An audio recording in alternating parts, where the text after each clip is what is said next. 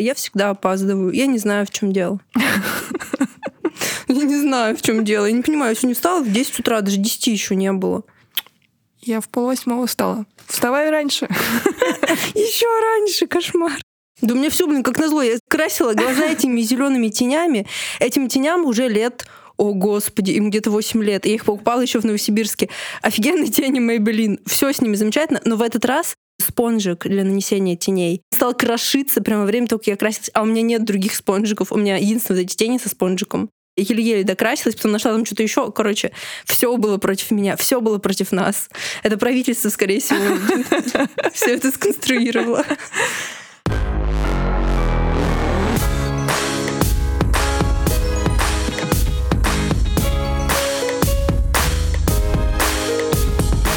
Эпизод про блеск и нищету 90-х. Часть первая. Привет, наши 90s babies. На связи две «Ах, какие женщины!» Ваши крошки. Девчоночки темные ночи. Арюна и Таня в балдежном подкаст-сериале «Акулы фантазирования». Девчонка, девчоночка, темные ночи. Сегодняшний выпуск про 90-е, как вы уже поняли. Хотим вспомнить это время со всеми его кошмарами и приколдесами, которые мы застали детьми. Поговорим о нашем лихом детстве, как Таня мечтала о пяти рублях, а я случайно попала в дом богатых. А вся страна готовилась к концу света в новом 2000 году. Сейчас все чаще говорят, что 90-е вот-вот снова наступят. Опять зазвучало слово «дефолт» и всякие другие термины из того периода — это время принято романтизировать среди молодежи. Вечеринки в стиле 90-х, мода, музыка. А мы запомнили 90-е как очень страшное время. Нищета, нестабильность и полная незащищенность. Мы обе родились в СССР. Арюна в 90-м, а я в 91-м году.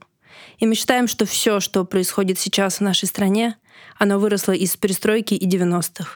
Сейчас будет очень важный дисклеймер, который мы должны обозначить перед тем, как начать. Нам близки демократические ценности и свободы, которые стали формироваться в России в 90-е. Это было настоящее время возможностей, многие из которых, к сожалению, были просраны, как мы сейчас видим. Но в этом выпуске мы будем смотреть на 90-е не как журналисты или историки. Мы будем смотреть на это время глазами маленьких девочек из Сибири, которые мечтают о киндере, Барби, Тамагочи и шмотках Глория Джинс. Моя самая любимая в мире блогерка Арина Холина, надеюсь, она когда-нибудь станет гостьей нашего подкаста, записала серию видео на своем канале на YouTube про 90-е. В это время, когда вот начались 90-е, она как раз закончила школу и началась ее взрослая жизнь. И мне настолько эти видео понравились, они меня настолько зацепили, что захотелось рассказать и о наших 90-х, о нашем опыте. Но у нас это, соответственно, опыт нашей детской жизни. Угу. И что рассказывает Холина в своих видео самое интересное? О боже, там на самом деле столько всего интересного. Я прям рекомендую зайти на ее канал на YouTube. Арина Холина забейте на YouTube. Вот у нее два видео, две части сейчас, может быть, еще появятся. Она рассказывает, как доставали одежду, какая была одежда, какие были тусовки, какие были вечеринки, какие были нравы, что был очень высокий уровень изнасилований про драки, разборки уличные. Откуда-то из нашего детства, да, отголоски неформалы, неферы и бандиты. Как это на самом деле было? Как было просто опасно по улице идти. Сейчас это все кажется каким-то страшным сном, но это все было, и это все было совсем недавно. У меня сейчас какое-то вообще такое погружение в 90-е, потому что я еще читаю книжку про Бориса Немцова, называется «Приемник». Это книжка Михаила Фишмана. Надеюсь, Фишмана Михаил. точно не помню. Это такой э, журналист, ведущий телеканала «Дождь». Я хочу сказать, что вообще Немцов — это для меня просто культовая легендарная личность. Немцов был крашем моего детства на полном серьезе. Вот прям с детства, с лет с пяти я помню Немцова. Мне он всегда нравился. Ну, просто как ребенку может нравиться. Какой-то симпатичный дядя истерик, он прям нравился. А когда Немцова в 2015 году убили, застрелили на мосту рядом с Кремлем, это была вообще моя личная трагедия. Я считаю, что именно в тот самый момент закончилась эпоха надежды на свободу в России. Мы сейчас застряли в этом вот каком-то моменте, начиная с 2015 года, и все это как бы усугубляется, ухудшается с каждым годом. В этом мире, в котором нет надежды на свободу. Ну, конечно же, это временное явление, но непонятно, насколько временное. Время, знаете, сто лет — это тоже время. Надеюсь, что это не столетняя будет эпоха. И там, получается, тоже описываются 90-е годы, когда начал свою политическую карьеру, деятельность Немцов. И какой там показана действительность? Да, там вообще начинается еще с 87 -го года. То есть там начинается все дело с перестройки, когда Немцов еще вообще не был никаким политиком, а был физиком и работал в научно-исследовательском институте в Нижнем Новгороде. Тогда этот город еще назывался Горький. Сейчас, на самом деле, я книжку прочитала еще даже меньше, чем наполовину, даже меньше, чем на четверть. Я еще в начале, но там такой концентрат вообще информации, что я читаю долго. Я читаю по несколько страниц в день, поэтому я думаю, что месяц только через два я ее дочитаю. Какой ты вопрос задала? Какой Россия рисуется? Да, да. Ну, то есть она другая, чем у Холлины, или это все перекликается? А, она совсем другая, потому что Холлина описывает свою частную жизнь молодой девушки, а в этой книжке описывается политика. Mm. В этой книжке описывается, что происходило путь первый, путь второй, как там депутаты менялись, как началась война в Чечне. То есть там описывается политика, политическая жизнь. Там чуть-чуть дается контекст обычной жизни, но в основном там именно про верха рассказывается и про то, как вот это все происходило. Поэтому очень разное. Россия рисуется такой очень страной, которая стоит на пороге больших классных изменений. И вот этот дух свободы, он, с одной стороны, опасный, потому что все то, что было развалилось, плановая экономика полетела по пизде, Рыночная экономика еще только начала устанавливаться, огромное количество проблем, страшный кризис, нищета. Э, политики на местах просто вот в ручном режиме, сами толком не имея нормального опыта управления, потому что при Советском Союзе ни у кого не было такой возможности по-нормальному управлять. Там всегда за каждого отвечал тот, кто стоит выше. А тут у каждого человека появилось очень много ответственности. Ну, у каждого человека из власти каждого человека, который готов был ее взять, так скажем. То есть время интересное, время сложное, и очень грустно читать эту книгу, потому что когда читаешь про этот период, ты видишь, что хорошего могло из этого получиться, а получилось как всегда, к сожалению. И то, что мы сейчас имеем, это следствие больших ошибок на стыке 90-х и начала 2000-х. Книга, еще раз напоминаем, называется «Приемник». Да, ее можно купить хоть где. Угу. И вот Таня мне рассказала про то, что она это все посмотрела, читает, и мы решили тоже э, обсудить тему 90-х не с точки зрения взрослых, нас, потому что мы-то сейчас с высоты своего опыта как-то сможем все это объяснить, но просто свои воспоминания, как мы сами запомнили 90-е маленькими девчонками. 90-е — это не только про блеск для губ в стеклянном бутыльке с шариком. Помните, были такие? И не только про видеокассеты и жвачку турбо. Мы попробуем вспомнить про то, какие эти годы были для нас. Постараемся обойтись без штампов. Ну, как типа про жвачку турбо. Ну, извините, без нее тоже никуда. Телевидение. Uno, due, tres, cuatro! Oh, bambino! Главный атрибут нашего детства, конечно же, телевизор он был, слава богу, и в моей семье, и в Таниной, да. поэтому... Не настолько мы были нищебродками. И Первый канал тоже показывался у нас обеих. И мы сразу начали накидывать, вспоминать, какие передачи из детства мы помним. Вот что мы вспомнили.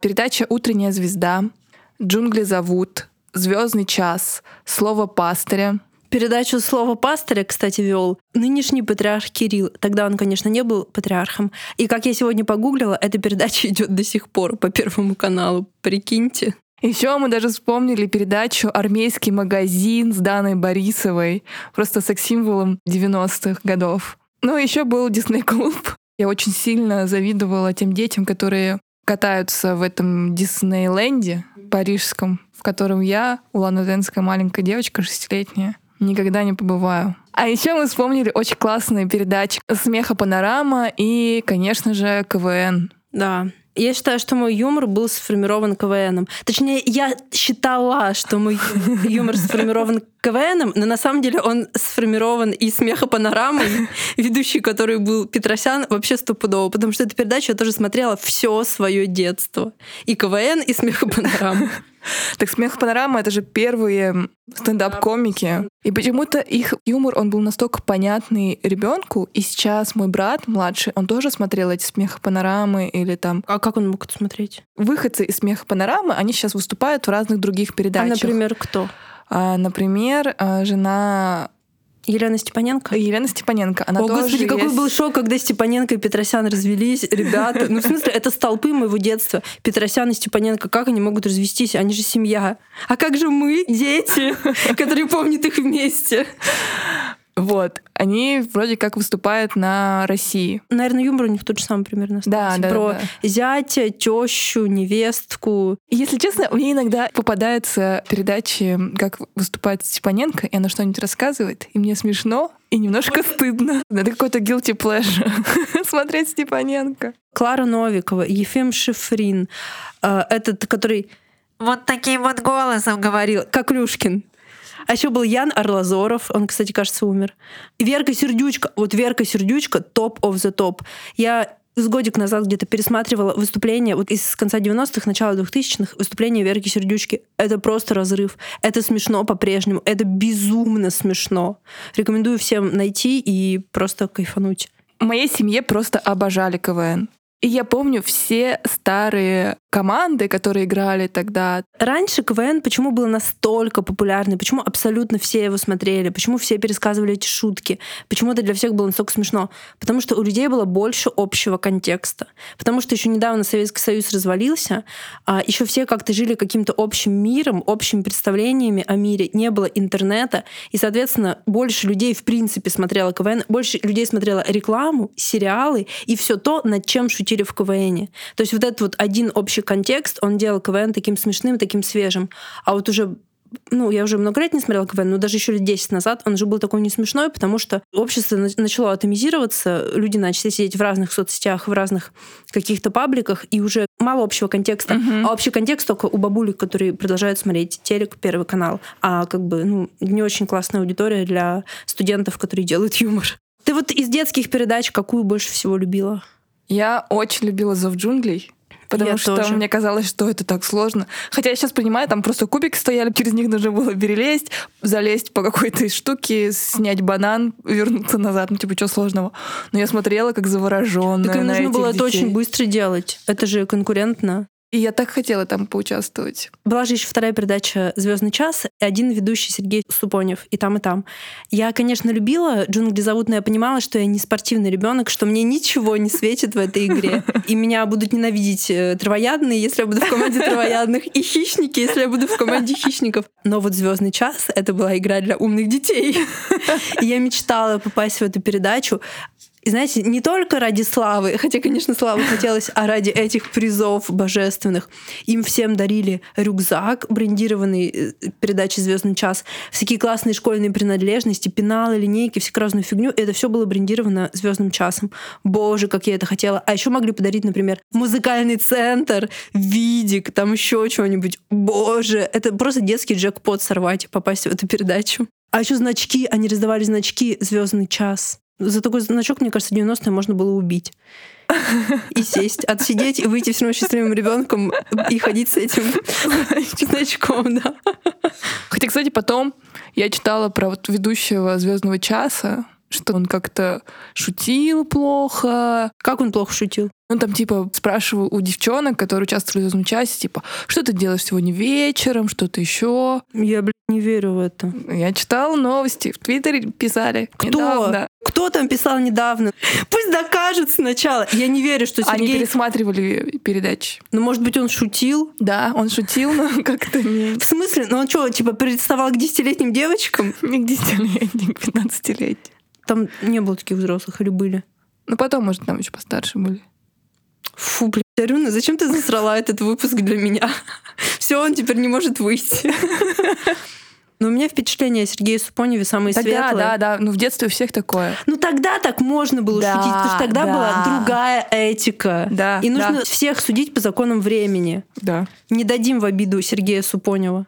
Сергея в обиду не дадим, а вот чувака из э, «Что, где, когда» дадим. Берите его, забирайте. Как его зовут, не помнишь? Нет. Который там ко всем пристал. Да, я поняла. Еще вот такая примета 90-х из телека — это новости. Я ненавидела новости. Меня просто бесил этот монотонный голос из ящика, что по Первому каналу, что по РТР, что по, еще там по каким-то другим каналам. Это вот неестественная интонация такая специальная, дикторская, с которой они зачитывали новости, и они так вот как-то странно расставляли акценты, ударения в своей речи. Ну, вы знаете, да, вот эти дикторские приемчики. Тогда было настолько много плохих новостей, кризис, Чечня, теракты, постоянные дурные новости. И они уже людьми воспринимались просто как бубнёж истерика. Просто как рутина, как э, ну, как какая-то вот двойной одной реальности, на которую просто старались не обращать внимания. Но этот тревожный негативный фон, ну, все равно как бы он же впитывался, и я вот его помню с детства, вот эти постоянные кошмары, истерика. И неприятно, что сейчас все повторяется. Мы сейчас живем в такое же время э, постоянного супер негативного фона с прям со страшнейшими новостями, вопреки которым мы пытаемся жить. Сериалы — это было просто окно в богатую жизнь. Такая сказка для людей нищих с постсоветского пространства. Моя бабушка смотрела все сериалы. Прям помню, бабушка сидит в кресле, а я ложусь рядышком на ковер. Потому что ребенок должен знать свое место. И мы все с ней просмотрели. И «Дикую розу», и «Просто Марию», и «Тропиканку». А вот «Санта-Барбару» мы почему-то вообще не смотрели. Я ее помню очень смутно. Вот эти арки, там Да. Сиси и Круз, два имени и два лица. Это два дяди, которых я помню из этого сериала, больше ничего не помню. Сиси был дедушка 50+, а Круз был красавчик около 30 лет. У меня, напоминаю, был только ОРТ э, до где-то 5-6 класса. А до этого, когда я пришла к бабушке, у нее были и второй канал, и третий, и там все остальные ТВЦ. И бабушка, вот, допустим, идет какой-нибудь сериал, например, Маримар. О, Маримар, что это был за сериал? К сожалению, я видела лишь несколько серий. И мне бабушка пересказывала все сериалы, которые она смотрит. Ну, потому что я же вне контекста. Она мне пересказывала весь сюжет сначала, кто есть кто, кто хороший, кто плохой, в чем там замута. Так что у меня бабушка тоже была окном в мир новых сериалов. Еда. Фрукты, сладости и вообще что-то, кроме хлеба, картошки и домашних закруток, для нас в детстве были деликатесами. Да, сто процентов. Я прям всегда помню пример про мороженое. Мороженое нам покупали, когда мы ехали в город. Так называется. Поехать в город. Мы жили в поселке, и когда ты едешь в город, это значит, что ты будешь есть мороженое. Сначала ты красиво одеваешься, не домашнее, а городское, то что ты вы- выходишь в свет. И как только ты выходишь из автобуса, мы всегда ехали до определенной остановки, и сразу же бежишь к этому ларьку с а, мороженым. Мороженое как деликатес, как что-то очень праздничное и редкое. Я помню, что фрукты, конфеты и всякие вот такие вот ништяки мы в семье делили на две части. А конкретно мы их делили я и моя сестра. То есть вот, например, мы идем в магазин и покупаем там килограмм яблок. В первую очередь, когда эти яблоки подают домой, яблоки делятся на две части. Три яблока мне, три яблока моей сестре. Они кладутся там в две разные стороны холодильника, потому что моя сестра все сжирала быстро, а я типа была экономистом. Я должна была стать экономистом, видимо. А, Я очень медленно их ела, и чтобы не получилось так, что моя сестра все за один день или за два дня съела, а мне ничего не досталось, мы делили это на две части. Фрукты и конфеты сладости родителям не причитались, только детям. Такая еда у нас была редко. То есть фрукты, конфеты — это праздник. Это либо какая-то зарплата, или, не знаю, какой-то праздник, вот почему мы купили это. Либо бабушка, например, передала нам какие-то гостинцы. И если сейчас гостинцы, мне кажется, это такой какой-то ну, мелочь, что ли, не знаю. Мне кажется, дети не особо ценят, что им там какие-то фрукты передали. Это их обычная еда. То в нашем детстве это прям типа вау! Это прям вау, сегодня отличный день, сегодня там два банана и три яблока бабушка нам передала. То есть это было прям ценность, практически высшая ценность. Вот эти вот сладости. Ну и шоколадки. Мамины, папины друзья, которые приходили к нам в гости, всегда приносили нам шоколадки. И если это был Сникерс или Марс, а не какой-нибудь там дурацкая шоколадка российская, это было тоже очень-очень счастливый момент. Свой первый бургер я съела в 16 лет. Это звучит как эвфемизм. Мы приехали в Москву на конкурс школьной журналистики. Поехали в... Макдональдс на Красной площади. Да, мы зашли в него, потому что мы ждали очередь в мавзолей. Мне кажется, я единственный человек из всего своего окружения, который был в мавзолее. В этот день произошло два очень прекрасных события. Что это за очень прекрасные события? Увидела Ленина и съела бургер. По мнению моей бабушки. Ну все, приобщилась к цивилизации и к истории своей страны одновременно. Это, конечно, был для меня очень-очень-очень Важный день. Посвящение во взрослую жизнь. Самое главное, что нужно понимать про 90-е, это то, что мы в основном ели то, что посадили на огороде. Картошка, огурцы, помидоры, лечо, какой-нибудь... э, У нас называлась семья это хреновина, у Арены это называлось хренодер, да? Горлодер. А гор- горлодер, прошу прощения. То есть это такая штучка из помидор, э, хрена и чеснока. Или, Может, без чеснока, не знаю. То есть то, что вырастили, то и съели. Натуральное хозяйство. Мы варенье очень много делали. Черемуху собирали, перемалывали и ранетку собирали. Малина вся сжиралась с детьми. Вот, например, йогурты, всеми нами любимые, появились только в 2000-е. Это было безумно дорого. Йогурты были только вот в этих стаканчиках маленьких. Это было по большим христианским праздникам только. У Арюна, наверное, по каким-то другим. А до этого в 90-е не было никаких йогуртов. Вообще ничего такого не было. В 90-е все, что было в красивых, ярких упаковках, как бы не на развес, а вот именно в какой-нибудь там пачке, это все считалось круто, это все считалось классно. То, что сейчас считается трэшем, то, что я в магазине не беру, всякое печенье вот в цветастых упаковках, конфеты, шоколадки, я сейчас это ничего не ем, ничего этого не покупаю. Я понимаю, какое это как бы дерьмо для моего здоровья. Но в 90-е это все казалось классным. И даже родители считали, что это классно. Это же все продается до сих пор в магазинах. Конечно. Значит, кто-то ее покупает. Ну, в России много бедных людей, и они продолжают э, покупать вредные сладости. Ну, даже и не бедные люди периодически. Даже я иногда покупаю Твикс. Каюсь. Не бедный и даже Арюна, человек. даже, ну да, не бедный человек, у которого ни кола, ни двора. Я даже недавно Арюну заставила съесть Твикс, потому что я не хотела одна портить свое здоровье. Я купила два Твикса, один Арюне, один себе. Вообще вот эти компании, которые производят вот эти все Твиксы, ММДМсы, Чупа-Чупсы, это безумно богатые компании, международные холдинги, которые в абсолютно всех странах мира на кассах стоят. Там такие обороты. Мне кажется, это ближе к каким-нибудь нефтяным компаниям, ну или там вторые после них. Это сейчас вот не подкрепленная статистика информация, ну, я недалека от истины. Это безумно богатые компании, которые в Африке, в России, в Америке, и везде вот эти товары продаются. А что покупать? Ну, нужно хелси десерты покупать. Ну, желательно без сахара или с минимальным количеством сахара. Сахар — это вообще зло. Я вот сейчас отказываюсь от сахара. В детстве в нашем казалось, что купить ребенку шоколадку или конфеты, или там принести 10 подарков новогодних — это благо, хотя это на самом деле было жесткое подрывание нашего здоровья. Это безумно вредно. Много сладкого для детей. Но все-таки от э, Чокопая, любимого нами с детства, я, несмотря на то, что я не очень люблю сладкое уже сейчас, я никогда не откажусь. Если мне предложат Твикс, меня заставят съесть, а Чокопай я съем с удовольствием. На самом деле, пару лет назад у меня был период чокопая. Я несколько раз покупала чокопайки. И знаете, что вам скажу?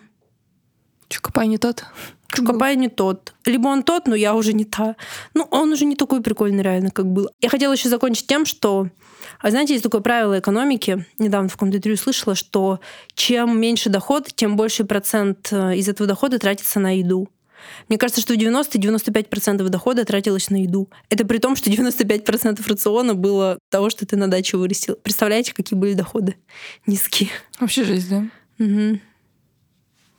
Денег не было вообще. Но про это мы поговорим еще чуть позже. У нас будет отдельная часть про бедность. Одежда. Поговорим про моду из нашего детства. Наш стиль в 90-е назывался «Что дали, то и носим». Да. Я абсолютно все донашивала за своей сестрой. Одежды вообще не было, в принципе. Нормальной одежды не было. У меня вообще с детства травма психологическая, связанная с тем, что нечего носить. Типа были одна юбка, две майки, одни штаны, одна зимняя куртка, одна осенняя куртка. То есть всего было там по одному, максимум по два. И половина из этого это были вещи моей сестры, которые мне не нравились, которые были уже не модные, которые моя сестра носила, например, 7 лет назад, да, и которые, очевидно, были из Советского Союза вещи. У меня был целый пул вещей, которые я ненавидела. И у меня была такая дебильная кепка, которая мне досталась от сестры, которую я просто ненавидела. Мне приходилось носить. У меня была куртка с гусем, еще советская, которую я ненавидела. У меня была шуба, знаете, вот эти советские шубы, которые сначала перешили из взрослой шубы, а потом, когда я выросла, мне ее расставили, ее отдали в ателье и сделали ее побольше. И то есть, когда я училась в классе в шестом, я вынуждена была ходить зимой в этой шубе. Я так ее ненавидела, хотела ее сжечь. Но носить больше было нечего. И мои родители бы с радостью купили мне какую-то другую вещь, денег не было. И у меня просто травма в том, что ты надеваешь что-то, выходишь из дома и чувствуешь себя пугалом, потому что это вещи, которые ты не хочешь, черт побери, носить. Они не идут тебе. Это, конечно, отдельное вообще такой тип э, какого-то психологического насилия, Я понимаю, что мои родители ничего не могли с этим сделать, денег не было просто и все. Но это кошмар, и я бы не хотела такое повторять в своей жизни. Выходить на улицу, ходить в том, что прям очень сильно не нравится, очень сильно не идет. Моя сестра в 90-е съездила один раз, в, хотела сказать, в Бразилию. Куда она съездила? В Болгарию. В Болгарию и купила там себе костюм. И когда она приехала, ну, то есть где-то в середине 90-х, она в нем ходила. Это считалось очень модный костюм, он какой-то был индийский. А потом, соответственно, этот костюм перешел мне по наследству. Я его носила где-то лето три, а вы знаете, дети очень сильно вырастают за год. И когда я начала его носить, юбка была еще мне нормального размера, а когда я... Вот последний год, когда я в ней ходила, она была уже супер-мега-мини. Это была супер короткая юбка, но не было ничего больше, и мне приходилось ходить в этой юбке. Ну вот, в отличие от Тани, эм, мне не приходилось донашивать, потому что я старший ребенок в семье и старшая внучка. Мне, возможно, какие-то перепадали вещи от моих теть, но в целом мне, получается, покупали все новое. У меня было очень много разных платьишек, таких детских, красивеньких. Ах ты маленькая дрянь. хлопковых. А еще... Первый ребенок называется в семье, а я второй ребенок. Уже все с первым поиграли, можно второго одевать вообще в тряпки половые. А еще у меня тетя шила, она училась на швею, и мама ей говорила сшить мне там какой-нибудь новый костюмчик или там новое платье. И у меня были очень прикольные школьные костюмы, хоть и перешитые плащи, но они были супер модные. На самом деле я бы до сих пор бы носила, если бы не выросла. Слава богу, я выросла. Да, слава богу. Было бы странно, если бы ты остался такой же. И я сейчас думаю, что, наверное, потому что моя мама меня родила очень рано, и ей хотелось немножко понаряжать, поиграть, поэтому вот нас сестрой, моей младшей, она тоже всегда наряжала. И самый главный, наверное, магазин нашего детства — это рынок. О, да. Рынки такие классные. Я тоже люблю очень рынки. Я обожала шопинг в детстве. Вот только в детстве я его и обожала, пожалуй. У нас эм, был один рынок, он назывался Центральный рынок. И мы, наверное, знали все-все-все линии, да, кто что продает. И я очень хорошо помню, что самое главное правило — держаться за маму, держаться за ее юбку и никогда не отпускать. Потому что если ты потеряешься, то это вообще паника огромнейшая. Для меня вообще поход на рынок — это праздник был в детстве. Просто это было очень редко, раза два в год. И вот покупали мы какую-то одежду, например, там какую-нибудь куртку на первом этаже, ну вот в этих киосках. А потом мы обязательно заходили в крытый рынок и покупали, внимание, фрукты. И то есть мало того, что получал какую-то новую одежду, ты получал фрукты, которые, как вы помните, ты приносил домой и сразу же делил на две части. Я очень хорошо запомнила один поход э, на рынок, э, когда мы готовились к первому сентября. Мне поехали покупать туфли, костюмы, там банты, колготки, все-все-все. Мы купили костюм, купили бант, все подготовились, и осталось купить э, туфельки. И мы исходили весь рынок, но не нашли туфли на меня, но нашли туфли на мою младшую сестру. И моя мама решила брать. Потому что тогда было такое правило. Видишь э, хорошую вещь, бери сейчас, потому что ты потом вернешься, и никогда не будет. И я помню то чувство обиды. Тебе туфелек не досталось? Что мне не досталось туфель. И я пошла 1 сентября в старых кроссовках. Но у меня были очень пышные банты. Я надеюсь, что они отвлекали, внимание. отвлекали внимание. И у меня были кудрявые волосы, длинные волосы. Очень красиво было. Слава богу, все фотографии были вот так по пояс. Музыка. Музыка — это был самый доступный проводник трендов. Доступное развлечение для всех. Мой вкус музыкальный был сформирован бабушкой, потому что я очень много времени в детстве проводила с бабушкой. Я не ходила в детский сад, и моими любимыми исполнителями в детстве были Добрынин, Алла Пугачева, группа «Мираж», Потом позднее уже Овсиенко, Апина начали туда как-то втискиваться. Но в основном я любила очень советских каких-то э, исполнителей, которые любила моя бабушка. И для меня всегда было удивлением, как люди некоторые говорят, вот я в детстве слушала какие-то классные группы иностранные на английском языке. И я такая, чего? Где вообще вы находили эти кассеты, диски? Как вы вообще могли слушать? Вы что, не слушали Добрынина? Да. Синий туман. Это Добрынин? Да. Похож на обман. Похож на обман. Синий туман, синий туман. Обожаю. Какая тут иностранная музыка, когда у нас свои такие шедевры. А вот, кстати говоря, я, наверное, из тех детей, про которых моя сестра хотела бы, чтобы говорили, что откуда он достал все эти группы. Потому что мой музыкальный вкус вообще формировала моя сестра, конечно, потому что она на 7 лет меня старше. Например, она слушала Spice Girls, она слушала Мадонну, она слушала Майкла Джексона. Моя сестра и ее лучшая подруга обожали его, и была видеокассета, внимание, это вообще артефакт, видеокассета с... Это какой-то фильм, как будто бы был про Майкла Джексона. Там были клипы, во-первых, всякие разные. Раньше так модно было делать, снимать много-много клипов и их в один фильм. Там триллер был. Помните триллер?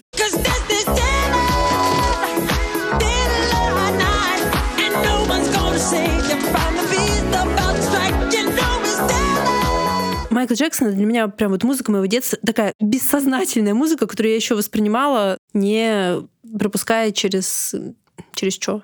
Не через что не пропуская, просто слушала и все. вот. А, Spice Girls то же самое.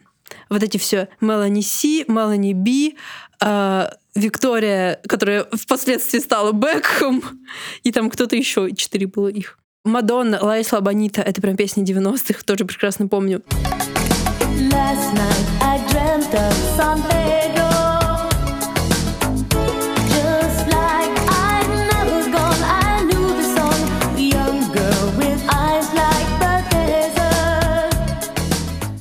Все-таки вкус моей сестры, он не мог сломить мой собственный вкус, который начал формироваться в 90-е.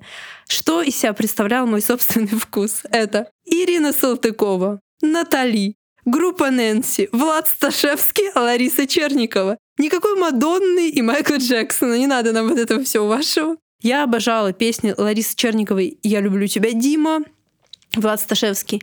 Позови меня в ночи, приду, а прогонишь прочь с ума сойду. Всех из памяти сотру друзей, лишь бы ты всегда была моей. Я ускорилась, потому что я вижу, что Алюне не нравится, когда я пою Влада Сташевского. Ой, боже, а группа Нэнси, боже, вы что? Дым, сигарет с ментолом. Короче, я любила вот такое почему-то в свои 5-7 лет. Мы с моей сестрой вели тетрадки, в основном она, конечно. Я уже позже начала это делать, когда писать научилась в первом классе.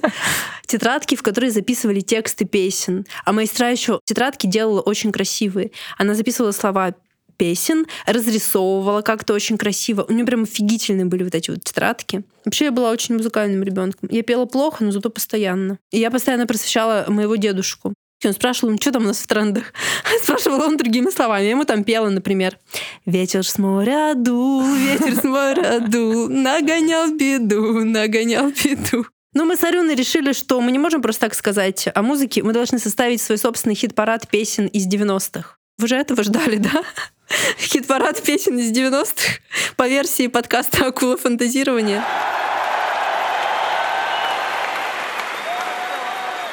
Пятое место. Плачет девушка в автомате Евгений Осин. Плачет девушка в автомате, путаясь зябкое пальтецо, вся в слезах и в губной помаде, перепачканное лицо, вся в слезах и в губной помаде, перепачканное лицо. На четвертом месте трек невероятной группы Нэнси «Девушка мечты». Девушка мечты, в этот вечер не со мной осталась ты. Я тебя нарисовал, я тебя нарисовал, только так и не познал твоей любви. Бронзовый призер нашего хит-парада группа «Божья коровка» с песней «Гранитный камушек». О, да, это прям вот воплощение 90-х, звучание этой И песни. вот эта вся драматургия. Я очень проникалась этой песней, конечно. Эта песня, она на разрыв прям.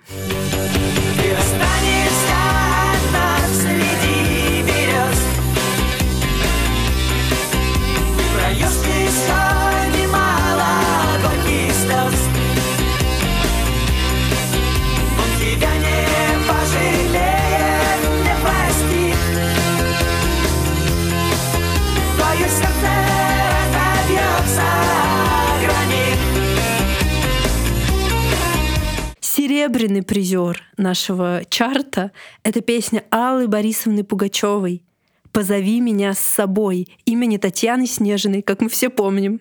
Клип это, конечно, был очень крутой, такой черно-белый. Такой помните? стильный, Да. как La Isla Bonita у Мадонны практически. Вот все таки наша. Примадонна, действительно, Алла Борисовна Пугачева. Позови меня с собой, я приду сквозь злые ночи, я отправлюсь за тобой, чтобы путь мне не пророчил, я приду туда, где ты нарисуешь в небе солнце, где разбитые мечты обретают снова силу высоты. И на первом месте красавица Наташа Королева с песней «Маленькая страна». Я очень хорошо помню этот клип «Маленькая страна», там, где Королева в таком красивом платье танцует с какими-то Животными нарисованы. нарисованными. И там принц. Если включалась эта песня или включался этот клип, меня невозможно было оторвать ни от телевизора, ни от магнитофона. И в третьем классе я пела песню «Маленькая страна» на каком-то утреннике под аккордеон. Я это очень хорошо помню. Господи, я хочу видео, я хочу видео этого номера. Это был мой звездный час. Маленькая страна,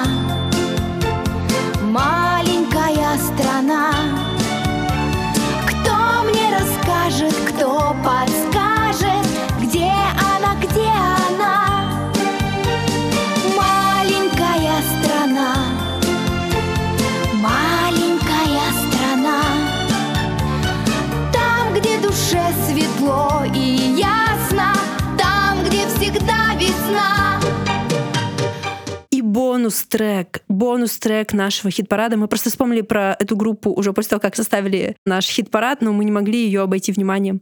Это моя тоже одна из любимейших групп из 90-х, группа «Нана», песня «Упала шляпа». Очень хорошо помню, как эти четыре парня, Украли твое сердечко. и ты не можешь выбрать, кто тебе больше всех нравится. А я выбрала Политов. Политов, конечно. Да, мне тоже нравился. Потому что он брюнет. Но это как из Иванушек. В детстве ты любишь э, этого... Кирилла. Брюнета, да. А Кирилл когда, Андреев, да. да, а когда ты становишься старше, тебе нравится... По-прежнему Кирилл Андреев. Кто там еще-то? Упала шляпа, упала на пол И ветром шляпку, шляпку унесло Хоть всюду слякоть, не надо плакать Но было горе, было и прошло Ребят, выпуск получается очень длинным, и мы решили разбить его на две части. В следующей части будет про развлечения, которые нам были доступны. Про то, как наши семьи пытались заработать денег, чтобы выжить. А еще про богатых и бедных. А еще про страх и тревожность. Поэтому ждите вторую часть через неделю. Целуем вас и не прощаемся. Поставьте нам, пожалуйста, пятерки на Apple подкастах. По-братски и по-сестрински.